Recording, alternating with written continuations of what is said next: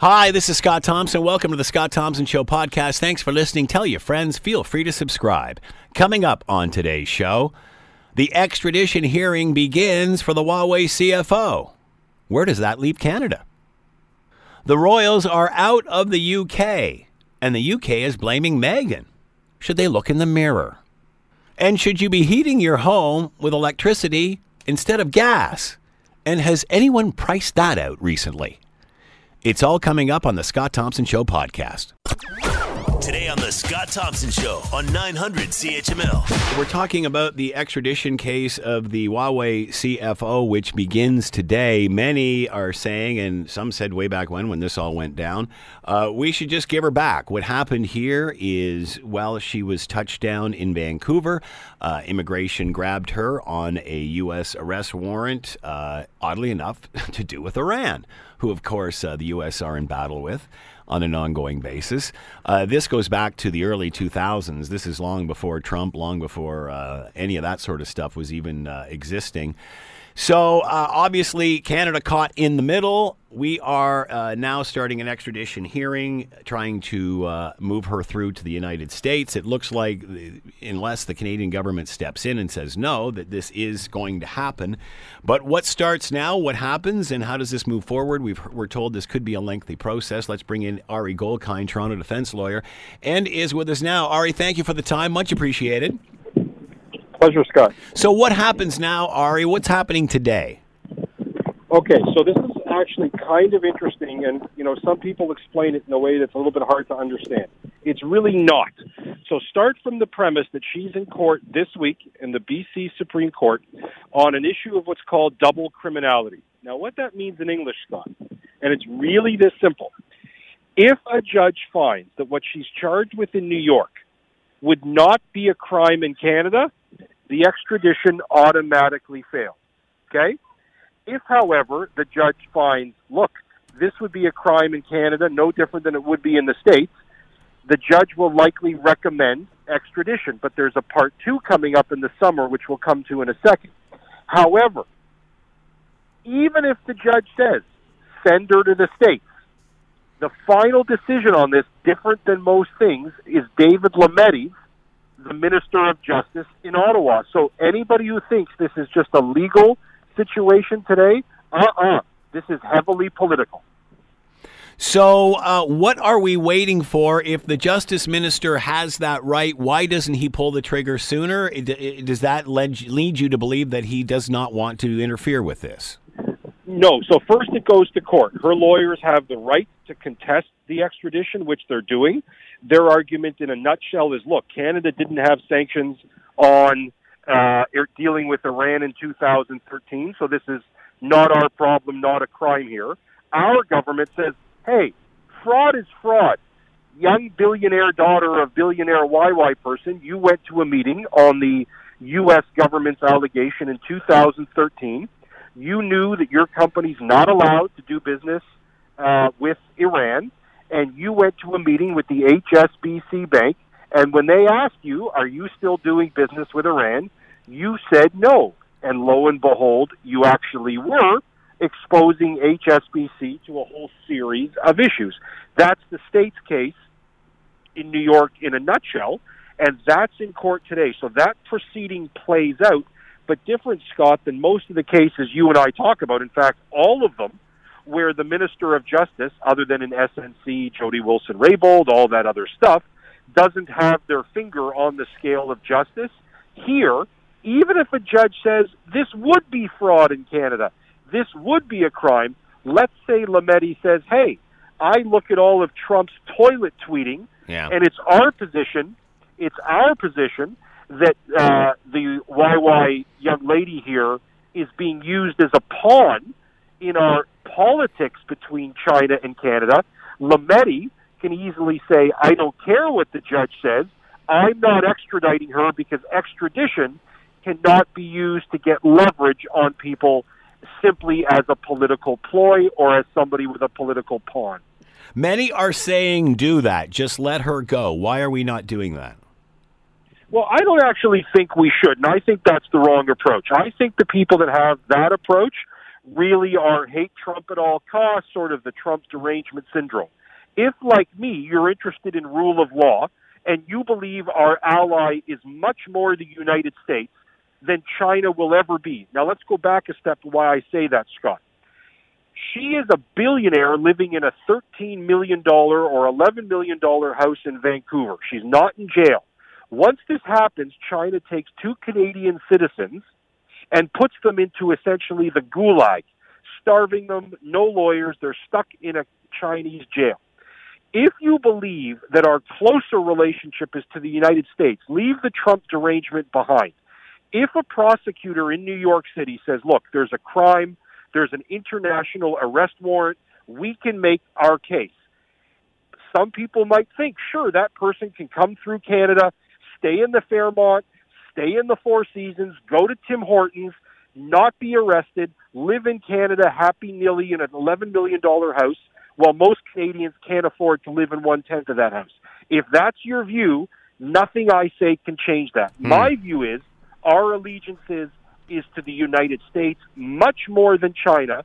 And if the U.S. says it has a case, let a Canadian court, like it's happening this week, look at the evidence, look at the indictment. They don't have to prove that the case can be proven, but they have to show a standard that a Canadian judge says, hey, you prosecutors in the state have a case. There's something to be tried in a court here versus what your question is. And I appreciate the devil's advocate nature of it, Scott. Whereas if people say we should essentially do China's bidding, count me completely out of that metric. Hmm. How do we make this a U.S. problem since they started this ball rolling? It seems the Chinese president, the U.S. president are talking trade on a daily basis, yet this never is brought up. Why doesn't the Chinese president say to Trump, hey, let her go, uh, stop this BS with Canada and blah, blah, blah? Why, why is Canada Such a- paying? Why, why isn't the That's U.S. a wonderful question. Why would they just not push this onto the U.S.? There you go. She's your problem. Why not extradite her tomorrow? Say you take the problem. Such a great question. So there's two parts to that. One, and remind me of the juicier one because this isn't the first part. When somebody is held for extradition here, that person, particularly if they're rich, Scott, remember that part of the story. Particularly if they're rich, they can hold up extradition for years and years and years. That's what she wants to do. She's a billionaire. Remember, she's going to tie this up in litigation for at least this year. So, while one could say just send her back to the States, let it be the U.S.'s problem, when she has lawyers of the expense and ability that she's able to hire in Vancouver. And remember, Scott, the average Joe schmuck, pardon my French, can't afford a lawyer at all today. You're making 42 grand in Canada. You can't afford me or anybody else, but this lady can. So that's the reason she's in court. However, if you really want to get into the politics of this, which is I think we should do, Justin Trudeau, remember, now that he's got a beard, apparently he looks more serious. He's still a feckless leader. Okay, I don't care that he has a beard. Doesn't make a difference to me. He said to the United States, you should not sign a trade deal with China unless one of the terms is that these two jailed Canadians are freed. Well, you know what happened last week. Trump essentially says, Justin who? Has the trade deal signed, and these two Canadians, which doesn't seem to outrage as many people as some joke of Ricky Gervais or some other woke culture nonsense gets hmm. people going on Twitter. But these two men, Scott, if like me, you care about these things, I don't care that Ricky Gervais makes fun of billionaire actors. I care that these two men, Canadians, have been left to rot and die in a Chinese jail. So if we want to talk politics, the moral of the story is that Canada is as feckless as you can imagine, and Trump simply does and says, look, we're a superpower, and we're going to have a trade deal ignorant of these two Canadians, not nice, ignorant of Justin Trudeau, and we want this woman back. And if anybody, Scott, by the way, is wondering why is she important or is why is why why important, if you understand anything about national security, that's why why why is important. All right, Ari Goldkind has been with us, Toronto defense lawyer. Ari, as always, thank you so much for the time and insight. Much appreciated. Pleasure, Scott. All right, uh, let's bring in our next guest. Uh, ben Ron, uh, Rowswell is with us, President, Canadian International Council, and on the line with us now. Ben, thank you for the time. Much appreciated. Hey, it's always a pleasure. So this uh, trial has started. Uh, president Trump and the president of uh, China have announced a trade deal. Uh, does this? Is there a discussion about the Huawei CFO at all between these two? Because it, it seems as if China is oblivious to the fact that it was the United States that started all of this. Well, I'm sure they know the reality behind it. Uh, I can't speak to what's uh, happening in the official discussions, either U.S. or Canada, with China.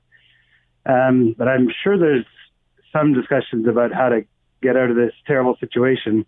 There is actually an option available under the extradition process.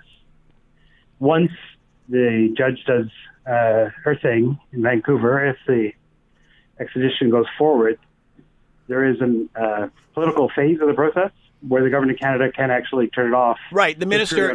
Yeah, the, the minister of justice can overrule this, even if a court rules yeah. to uh, to extradite her. That being said, uh, who is our better ally, the Chinese or the Americans? I mean, in a zero sum world, we're always going to choose the United States over China. Uh, of course, most of the art of diplomacy is avoiding zero sums, because otherwise, smaller countries like ours would always be on the losing side. Mm-hmm.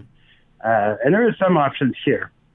Now, the risk, of course, is if the Minister of Justice does receive the extradition request and denies it on foreign policy grounds, it will look as if Canada is just caving to this craven policy of China to take hostages to pressure countries that it has disagreements with. Well, isn't that what's happening?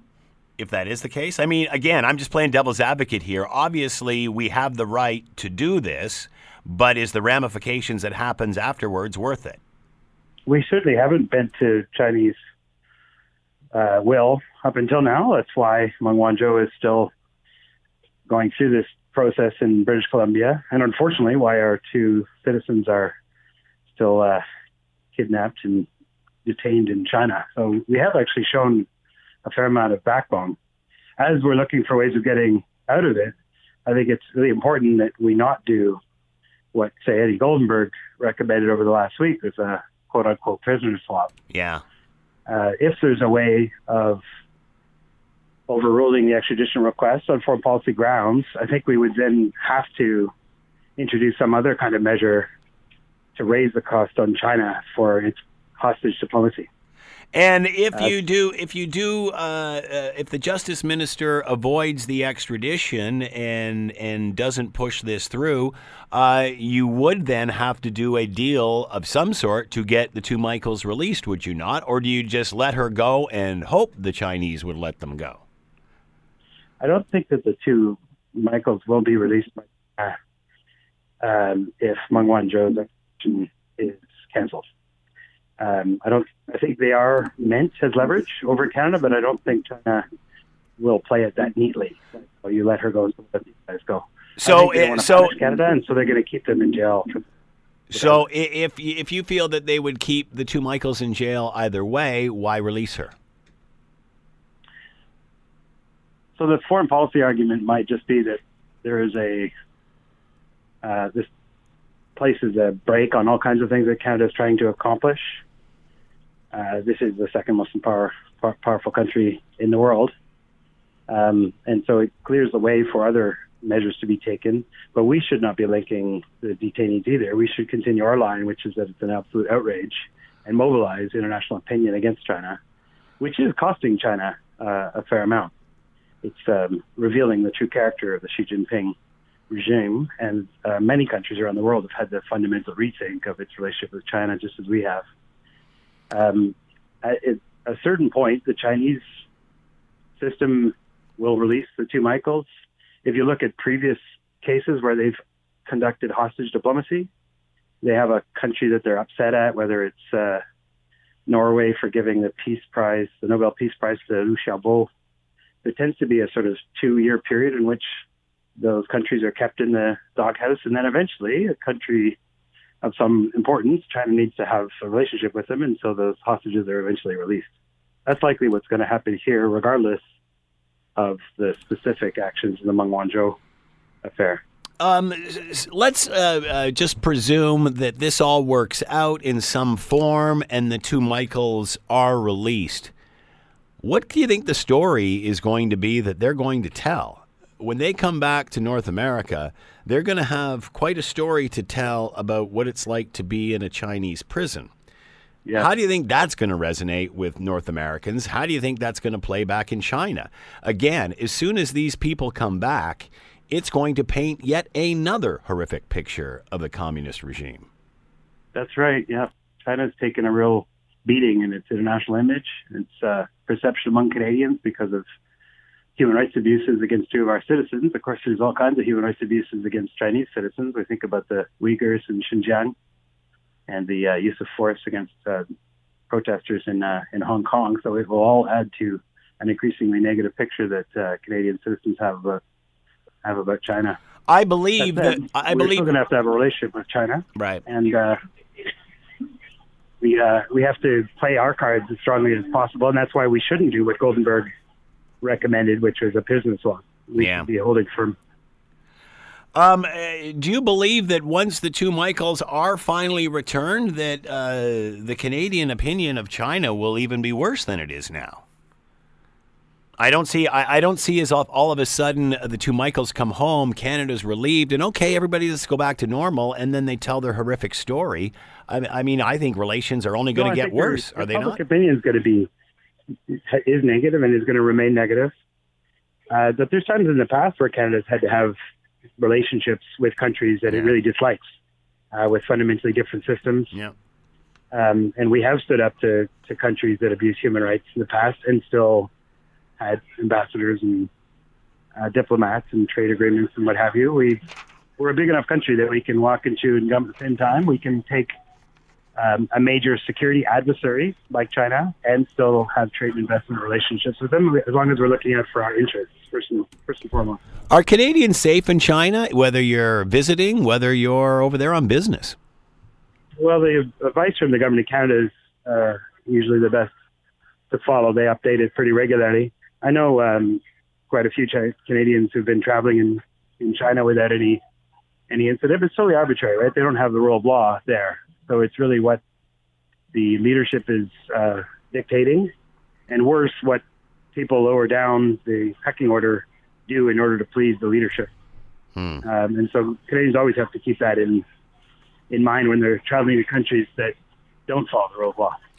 Ben Rowswell has been. there's a lot of, Sorry, go ahead. Which is unfortunately a lot of the countries in the world these days. Ben Rowswell has been with us, President, Canadian International Council, uh, talking about the extradi- uh, extradition process uh, with the Huawei CFO. Ben, thank you for the time and insight. Much appreciated. You're listening to the Scott Thompson Show podcast on 900 CHML. God bless our, our guest, Phil Dampier, who's been writing about the Royals, knows more about them than I'll ever know for over 30 years. But they're blaming Meghan. It's like Yoko Ono. She's this generation's Yoko Ono. I think it's absolutely hilarious. I, I, I think that, you know they treat them like crap, then they're pissed off they're leaving. I, I'm sorry, I, I don't see this as as any other way. We've seen the headlines. We've seen what they say about them.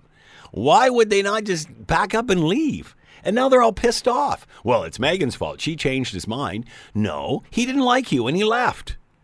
Stop blaming his wife for it. It's hilarious. Alyssa Freeman, how are you? Alyssa PR. What are your Oh, thoughts on all that? Like, I, I've just, I just had a UK guy, uh, very well respected, and I'm not making light of him in any way. Very respected UK journalist, uh, written about the Royals for over 30 years, and they're just, they're, they're just constantly blaming Meghan for this. It's hilarious. Well, I will say I do have some depend- opinions on Meghan, and I don't think we can compare her to Yoko Ono because I think that Yoko Ono had talent in one some way, shape, or form. But be that wow, you wouldn't have said that 20, 30 years ago. Well, if I was in love with John Paul, George, and Ringo, maybe I would not have because they say it was her who broke up the Beatles. That's but I it. mean, yeah, maybe this is a Yoko Ono syndrome, and that's not quite the Beatles that she broke up, but it's another, you know, British institution known as the royal family. They're pissed off. They lost a major part of their brand that doesn't want anything to do with them. Okay, so here's the thing. Like, if we want to talk about media coverage with Meg, the one thing that I Meg, like she's like my friend, you know, the one thing that I will say is that she had an absolutely horrible shake with them.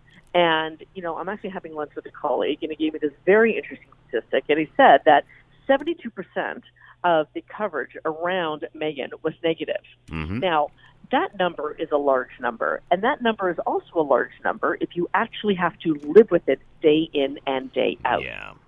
So, for example, you know, when Kate was pregnant, she was eating avocados, and they're saying, "Oh, Kate is being so healthy, and she's eating avocados." Yeah.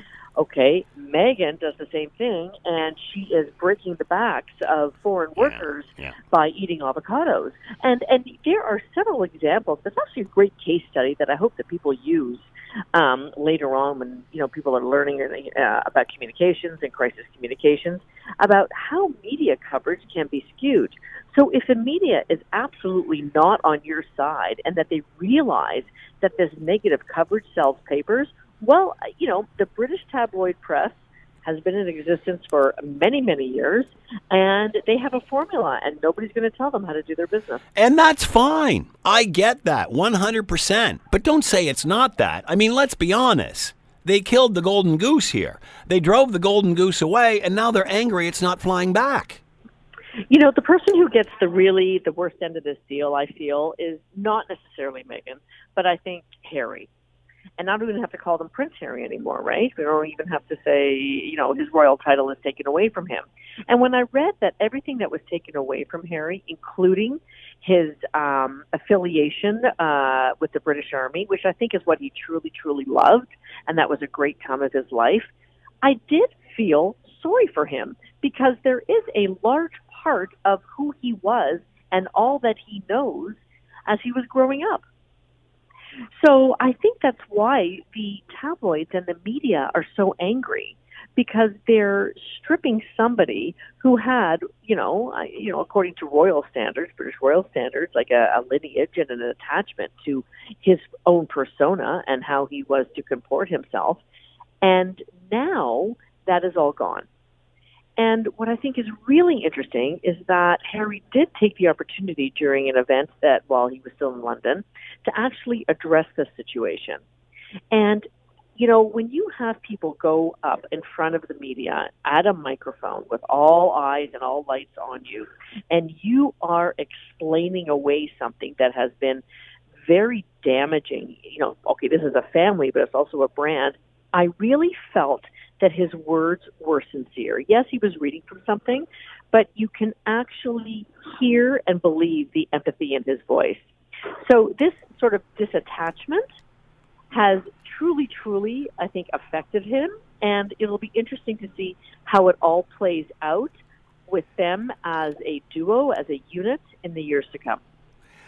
Uh, UK blaming Meghan. Uh, do they look in the mirror here? Do they blame the gray suits? Do they blame the way this institution is being run? Uh, they just let they just let their two biggest brands walk out the door. What have they learned in any of this? Well, I think that we all know that the media is powerful. And somebody once told me uh, a long time ago is that you don't pick a fight with somebody who buys ink by the barrel.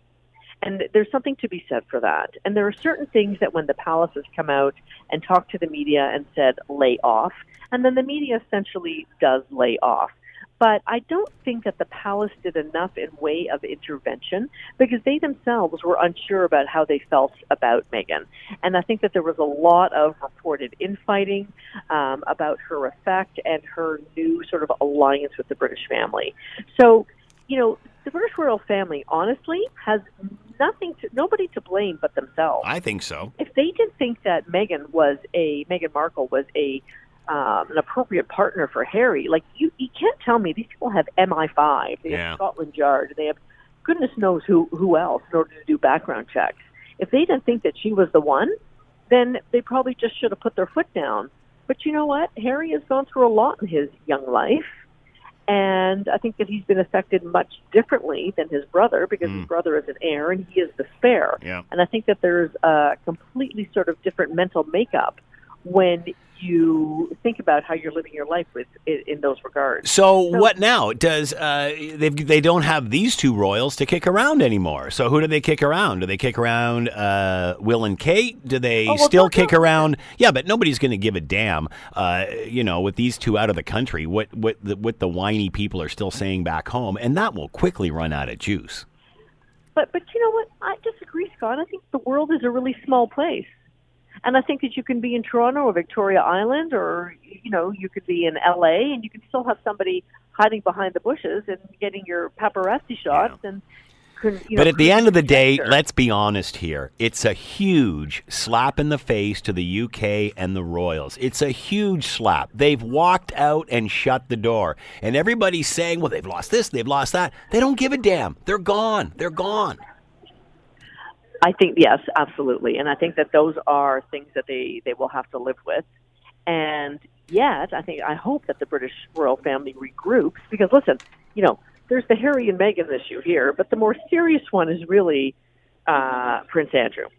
And that whole narrative Exactly. anywhere. okay? Exactly. So there are some people who have thought that oh, this whole Harry and Meghan is just a distraction strategy, so people stop talking about Prince Andrew and pedophilia. But Yeah. you know what? Those strategies are not. They're ephemeral. They don't last for a long time. So I don't think that. I think that the British royal family will hopefully regroup and modernize the way of uh, they communicate their brand. And they have to be in touch with the way that people are thinking. There was a time when they could do and say as they wanted because not all eyes of the world were on them 24 7. But now there are these eyes, and people are reporting, and people always have something to say, whether you're a uh, British royal watcher or you're just somebody who happens to have an opinion. Alyssa So- Freeman, sorry, I got to cut you off there, Alyssa. Alyssa Freeman has been with us, Alyssa PR, talking about everything royal and the brand that was. Alyssa, as always, thanks so much for the time. Much appreciated. Ta ta for now. Ta ta. You're listening to the Scott Thompson Show podcast on 900 CHML. Let's bring in Steve Aplin, publisher of Emission Track, which monitors CO2 carbon dioxide emissions from energy use, and is with us now. Steve, thanks for the time. Much appreciated. Always a pleasure, Scott. Happy New Year. And Happy New Year to you. Um, it, it seems I'm just dumbfounded that the cleanest energy that we have, that being electricity, uh, the past government made it so uh, unaffordable that everybody was switching to other forms. Uh, goodbye gas furnaces. Is this close to a reality? Uh, it is in other parts of the country where they haven't uh, implemented a harebrained electricity policy such as you just described uh, uh, very succinctly in your lead up. Yes, uh, it's possible to do as long as uh, as long as you've got reasonable electricity prices and there's not this ridiculous spread between the cost of natural gas, which we, we're trying to phase out, and the cost of electricity, which we're trying to phase in. In Ontario, as you know, 22 cents a kilowatt hour for electricity. Uh, in a in an urban setting, it's more in a rural, and uh, and uh, three and a half cents for gas, and 3.9 cents if you include the carbon tax, which is not having any effect on uh, this choice that we're talking about. So yes, we uh, uh, we've made a wrong turn in Ontario with our electricity pricing policy, and this is something that sooner or later we're going to have to uh, revisit. This isn't going to get any better because this has just been financed and punted down the road. So the That's next right. generation is going to have the same issues with affordability as we are, are they not? Oh yeah, uh, they absolutely are. This this is why I really think that there's no alternative for the current government. I know it's not a, I know it's not an easy decision. It's certainly not going to make them popular. Uh, but somebody has to revisit the electricity contracts that the last government put in because the pricing was absolutely unreasonable, and uh, and it's settling future generations, and it led to all sorts of you know you've described it very well. It led to basically putting the the uh, extra cost of electricity onto a credit card and then pretending that there's been a uh, electricity price reduction when in fact you've got to pay that credit card. So we're going to face that we're going to face one of two problems where that bill's going to come due and it's going to cause a political problem or some government is going to have to address get into these contracts negotiate them down and try to get the cost of electricity down. Uh, this article in the CBC says that the UK has pres- has proposed banning fossil fuels based heating on new homes by 2025, like states in Cal- or like California, Washington, and Massachusetts who are trying to phase out natural gas. Is Yeah, that it's, accurate? uh, It, it's it's very ambitious. If, unless the, the UK is building a uh, nuclear plant, the Hinkley C plant. Quite controversial, but uh, but that's the only power source that they that is going to be available to actually make so, so that kind of plan a reality. Uh, other places uh, in California and the rest of them, I wish them luck. Uh, I think it's uh, high-minded of them to, uh, to to make these pronouncements. But unless you've got, I, I think that people don't realize, Scott, that the, the sheer scale of the bulk energy that we're going to need to decarbonize heating uh, is is beyond uh, uh, what a lot of people have imagined. In just in Ontario, just right now, we've got a, a heating demand of thirty thousand megawatts. Our electrical demand is eighteen thousand megawatts. Uh, hmm. There's uh, you know to to electrify heating uh, in Ontario would be is it's going to change our grid beyond anything we have imagined. So it'll be quite interesting to see that happen. And uh, we had better adopt a long-term integrated plan to attack it because it's going to be quite disruptive. And what what seems odd in all of this is they they just present like we can flip a switch and walk away from this when we're still relying on wind turbines to be backed up by natural gas generators. That's right. I just uh, I I think that a lot of the well I I really hope I'm I'm happy to see that CBC article. It's it's it's very it's you and I have been discussing this, so you know you're ahead of the curve, but they and they're just catching up. But uh, this is a this is just a, a it's not a matter of flipping a switch, as you know. It's it's uh, it's a it's a very profound change in, in the way that we deliver electricity, uh, and, and especially in pricing models. It's all doable. I think that a lot of people don't realize the, the, the scale and the scope of, of this initiative.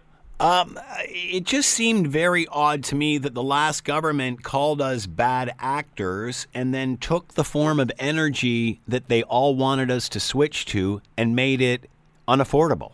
Yeah. You would think that they would lower the price of electricity in order to get more people to consume it, to, to move over to it. Yes, you, you, you would think that, but but I I think they're in the thrall of an environmental movement, and I'm quite critical of the environmental movement. I agree with them that that energy has to be electrified in order to decarbonize it. It has to be electrified, but the but their proposals for making that happen are just harebrained, and and among them is making electricity extremely expensive. So they've got this conservation first. Let's punish people for using electricity. Let's punish people with high prices when in fact the, the, the low income people are disproportionately high users of that of that commodity. So it's it's punishing people who can least afford to to to suffer that punishment, while you know just completely undercutting the idea of clean energy by making the cleanest energy the most expensive. Why does there not seem to be a discussion in the middle? With all of this? Why does it either seem to be, you know, uh, let's shut the switch off now, shut off the tap now, or complete denial that there's even an issue? Where are all the common sense vocal minority in the center of all of this? Yeah, good question. I, I think it's because well, there's just it's because it's a technical subject. Probably first off, electricity is a is a very technical subject. It, it, it's very technology dependent on how it's delivered and the time of delivery. You can't store it. It's a it's a it's a really uh, delicate dance that the grid operator has to do to balance supply and demand, and there is that sort of technical aspect of it that a lot of people simply don't understand. And so I think that that might be where the where uh, the the uh, a large part of the root of the confusion over this whole thing. But it's good that we're talking about it because it's going to be if we you know if we pursue the decarbonization path, it's going to be our dominant form of energy.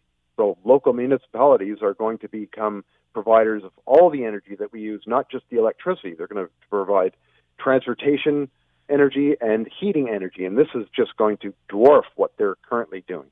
So it's uh, I think that people, you know, we we're we're looking at it, you know we're staring into the face of a massive disruptive transition, and I think that uh, people are just very very slowly starting to get their heads around it. At one time, Kathleen Wynne talked about gasifying, gasification of the North to get them off of electricity, which was so expensive. Now, once again, and I remember there was a paper out a, few years ago that was circulating that, that they wanted uh, homes off natural gas by a certain date. It almost seems like now they're flipping back. It's like we're getting mixed messaging here, which doesn't help. Exactly. Well, it's and, and basically you lay that at the the, the blame for that. I'm, I'm sorry to say at the feet of the government that made electricity so expensive because it's not a it's not a bad decision for somebody on on a budget to to look at your at their two choices and, and, and pick the cheaper one. This is this is how we make our economic decisions.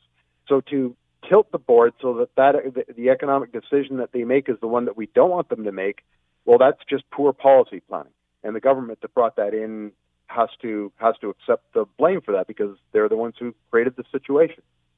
Will we find the center here? Will we find the middle over time?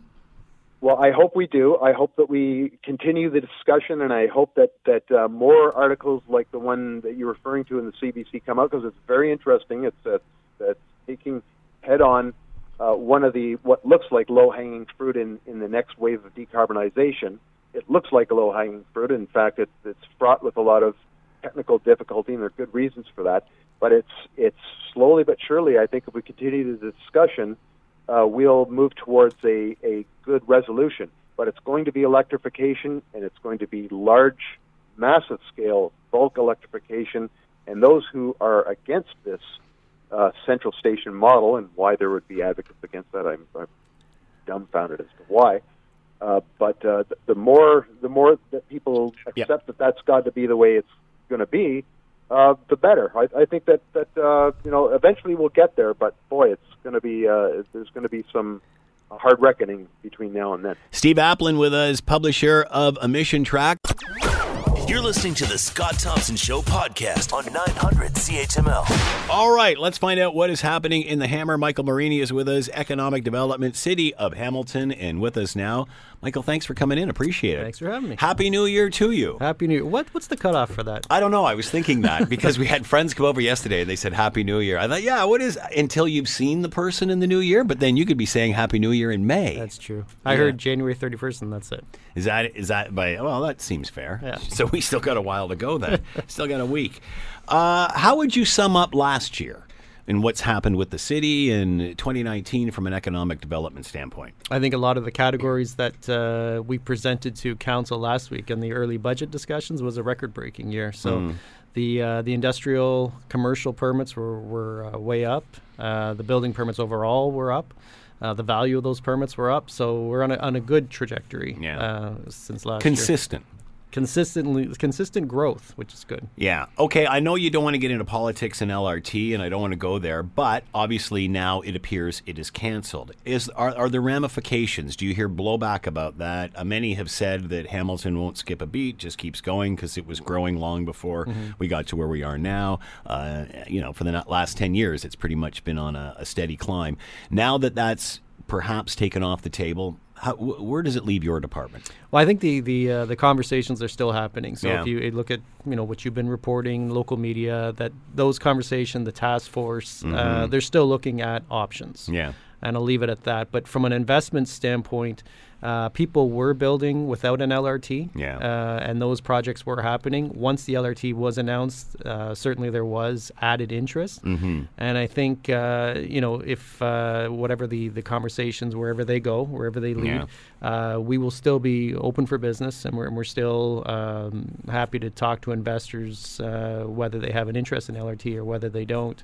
Um, you know, I think there's still a very strong and valid case to Yeah. investing in Hamilton, and particularly in the downtown. And actually. Um, uh, tomorrow there will be a, an exciting announcement for the downtown. I can't get into it now. Oh, come on, Michael. What is No, that? I'm, You- uh, he's giving us the big tease yeah, here. no, it'll, it'll the be door. out. It'll be out uh, first thing tomorrow morning. How big Uh, is it? It's it's a good one. That's all I'll say. It's, It's a good a one. good but one. but it points to the fact that Hey, we're getting a new arena. it point it points to the fact that uh, these investments are continuing, uh, and, and we're still actively and aggressively going after investments in uh, in multiple forms and, and sizes. and how uh, how many years have we seen consistent growth? Has it been ten years? Has it been twelve? Do we know how Yeah. many years it's been where we have been on uh, an upward trajectory? It's probably uh, 2010 was uh, we just came out of the Great Recession and uh, things Mm-hmm. Yeah. started going. Uh, there was an uptick. I believe around 2012 there was a slight decline in Mm-hmm. the permit values, but then after that, after about 2012, uh, that's when things just kept Yeah. going up and up and up. So it, it's continuing. So it's good. Uh, so no sign of that slowing down just because you know the politics of the day is the politics of the day. No, I think there's still a compelling argument to Yeah. to, to coming here, and I think you know what's happening in Toronto. It's it's at full build. It's Yeah. it's busy. It's congested. It doesn't make sense for a lot of companies from a from a bottom line standpoint. And I remember You know. people saying that years ago, like a couple of decades ago, that it was just a matter Yeah. of time before the wave just came around the lake and, and down towards uh, you know Niagara and such. And that's what we're seeing now. Yeah, and you know we talked to our counterparts in in uh, Niagara Economic Developments, and certainly they're they're pitching investment in Niagara, but Mm-hmm. they've changed in terms of the narrative, and they're saying this is how far we are from Hamilton, rather than how far we are from Toronto. Yeah. Uh, because I think Hamilton now is Sure. you know the next big thing that that's uh, drawing a lot of int- interest. All right. So, uh, what do you want to chat about today? D- uh, various stuff going on. You're, you're bringing us up to date on what uh, economic uh, development is doing. Uh, blockchain event. What's this?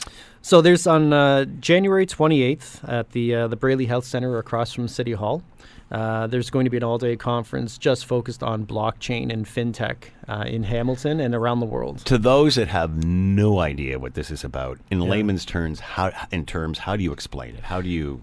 So basically, yeah, I'm still learning that myself. but- exactly. But, uh, you Notice know, a I lot threw of that people, onto you. yeah, a lot of people think of Bitcoin Mm-hmm. um, in this realm, and, and that's like the online currency. Yeah. that, that's still in its infancy and, and it's growing. But blockchain really is kind of like the processes behind, uh, you know, tracking every movement or every transaction so that everything is on a ledger, an electronic Mm-hmm. ledger, and that everything can be accounted for. Every move you make in your business and, and a transaction you do with another business is Yeah. accounted for Yeah. and cannot be edited. So people are, are looking to that. For example, the manufacturing process. Say you're making a, you know a widget, Mm-hmm. and you want to know when did the um, the supply come in, how much was in the supply, uh, what happened in this manufacturing process, when did it uh, get sent out over here, when did this part of the process come in. Everything is tracked by computers, yeah. and you can see. So if if there is a discrepancy. Uh, that you have between yourself and a vendor, Mm-hmm. you'll see. Oh no! On this day, at this time, at this exact moment, this is what happened, and and everything Just like online, just like online retail when you're ordering something, same sort of thing. Yeah, yeah. yeah, Everything's everything's tracked Yeah. and ordered.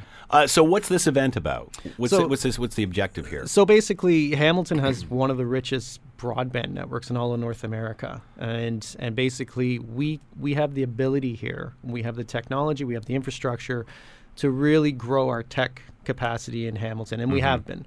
Uh, and then in particular, fintech, financial technology, uh, we really want to get into that. That's that's a huge part of our economic development action plan.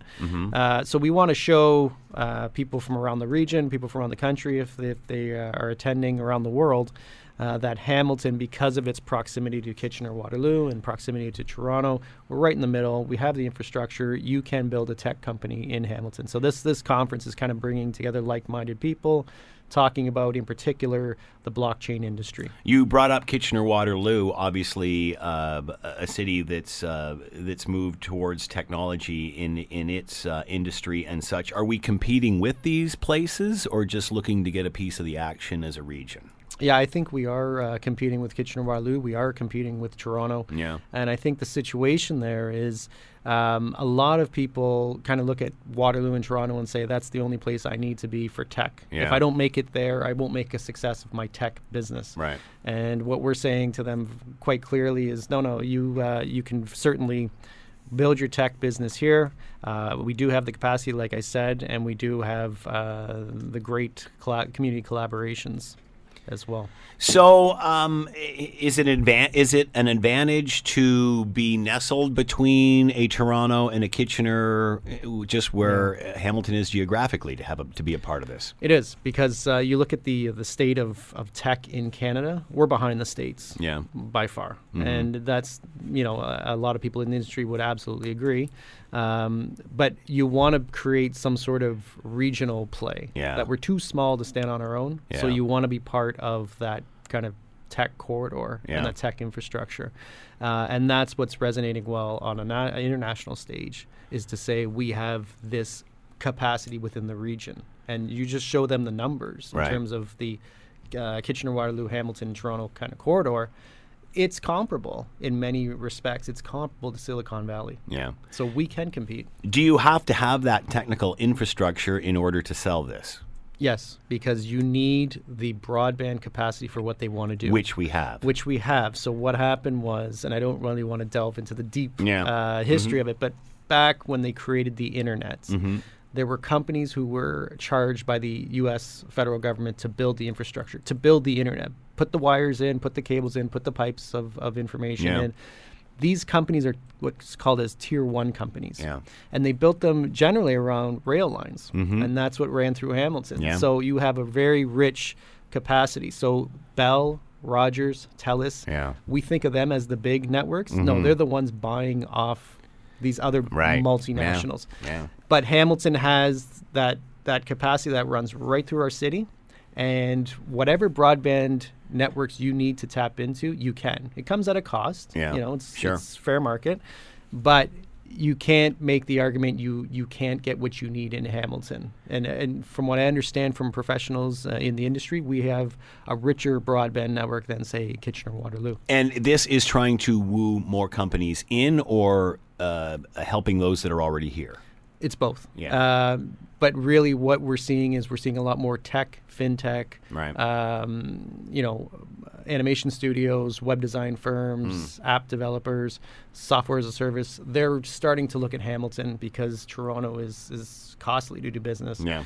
But you have to make the argument to them. You have to show them this is what broadband It'll exists work, and it'll work here. All right, uh, Consular General of India. What's this all about? So that was that's coming out of our trade mission last November. Uh, we went to India and started trade relationships with. Uh, Yeah, I remember talking number- about that. Yeah. Mm-hmm. a number of cities, a number of companies there. So the Consul General of India is actually coming to Hamilton on Thursday. Uh, and we'll be doing a presentation at Mohawk College at 1.30 Mm-hmm. and uh, just talking about business opportunities in uh, doing business with India. And I know there's a lot of companies in Hamilton that are really looking to uh, branch out, to export their goods to India, looking for new markets. This is something you really want to consider attending.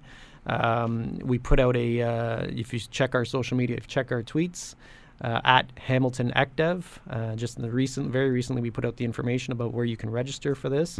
But if you do have a, a question, certainly you can uh, go to investinhamilton.ca and contact us, contact us that way. And is this a direct result or a result of that uh, that crew that going over there and the mission in India? Is that is this the reciprocation of that? Is this a, a result of that? I think it's it's an acceleration of what was happening. So Mm-hmm. when we went to India, we had already been there the, the year previous. Right. That was a, a continued conversation. But I think now, having the uh, the consul general come, I think it's a step up in terms Yeah. of the relationship and saying, okay, we're going to get one of the top people Right. from the Indian government to come here and actually work with our Hamilton companies and explain why you should be investing uh, in their country. So anybody that would have been happy with that visit and a re- as a result of people going over there would be certainly interested in this then. Uh, absolutely, yeah. And I think the big thing, Scott, is is uh, you know foreign direct investments, those investments that come from overseas, and for our manufacturers Yeah. trying to push their products uh, to another market.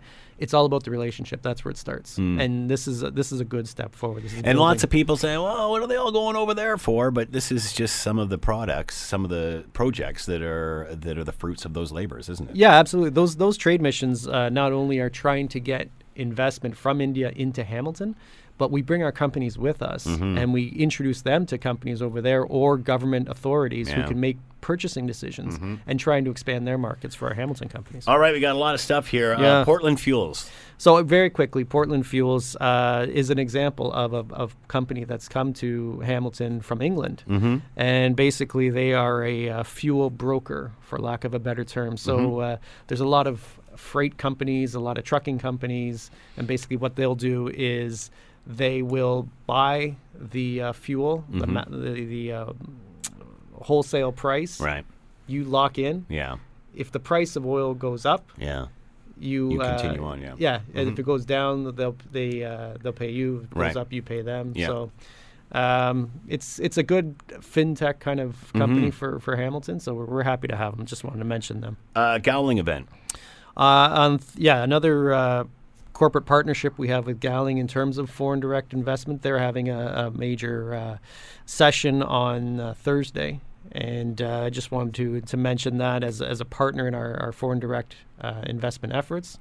And uh, we'll probably hear a lot more about them probably in the spring as they uh, break ground on their new uh, multi-million dollar facility in the McMaster Innovation Park. All right, Future of Transportation and Mobility event. Yeah, this last one, February 12th at the uh, Canadian Warplane Heritage Museum. Uh, just talking about uh, autonomous vehicles, the future, how Hamilton plays a, a big part of that. So, for those interested in autonomous vehicles and AI with with uh, vehicles and fleet management. We're, we're um, breaking quite a bit of ground with that here with the uh, McMaster Innovation Park and such, aren't we? Oh, not? absolutely. Yeah. So this is being put on by the uh, Center for Integrated Transportation and Mobility, CITM, Mm-hmm. at McMaster Innovation Park. Hamilton is quickly gaining a lot of uh, recognition as a leader, a thought leader, a research leader in Mm. autonomous vehicle.